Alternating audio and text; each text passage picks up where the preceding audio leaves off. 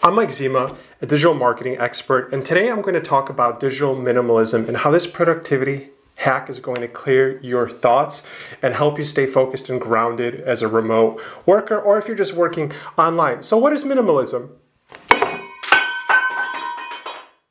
Minimalism is not just throwing away your things, it's also how you organize a collection of your thoughts and your ideas. It's not about just organizing and moving the clutter around from here to here. It's also about the way you process your thoughts and your workflow online. One of the tactics that I have developed over the last 18 months with our team is the theory of the notebook. It's something that's still in practice, but we apply it for every single task, client, department. And I also use it on a personal level. So, what is a notebook? A notebook is just one singular document with one singular owner. So, if we're doing marketing, we would have a notebook for a marketing project and we would have a project manager on marketing.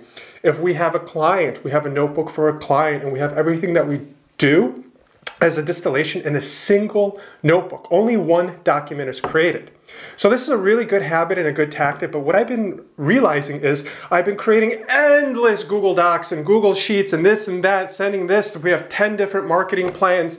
It's just an absolute mess. So my New Year's resolution is to commit to digital minimalism where I'm actually not creating any new documents this year outside of work of my personal daily routine. Sure, there's documents that are going to be created for different projects, but are those are already systematized in a way that we can just jump into a single notebook and work from there. But my personal notebook, I create a notebook every single month, and I've been doing this for over a year now. And all of my work can be distilled down into a chronological novel of everything I've done in the last year. And it's quite impressive because I can go into my calendar and sync that up with one of my notebooks. So the tip is create only one document, whether it's in the cloud or on your on your computer, and just put your daily task list and just date it. Really simple, just like a journal. You have one single journal, you put all of your ideas on there. And what's unique about working online is you have the copy and paste functions and you can start Frankensteining all the pieces together. But the one thing that you're going to miss when you work digital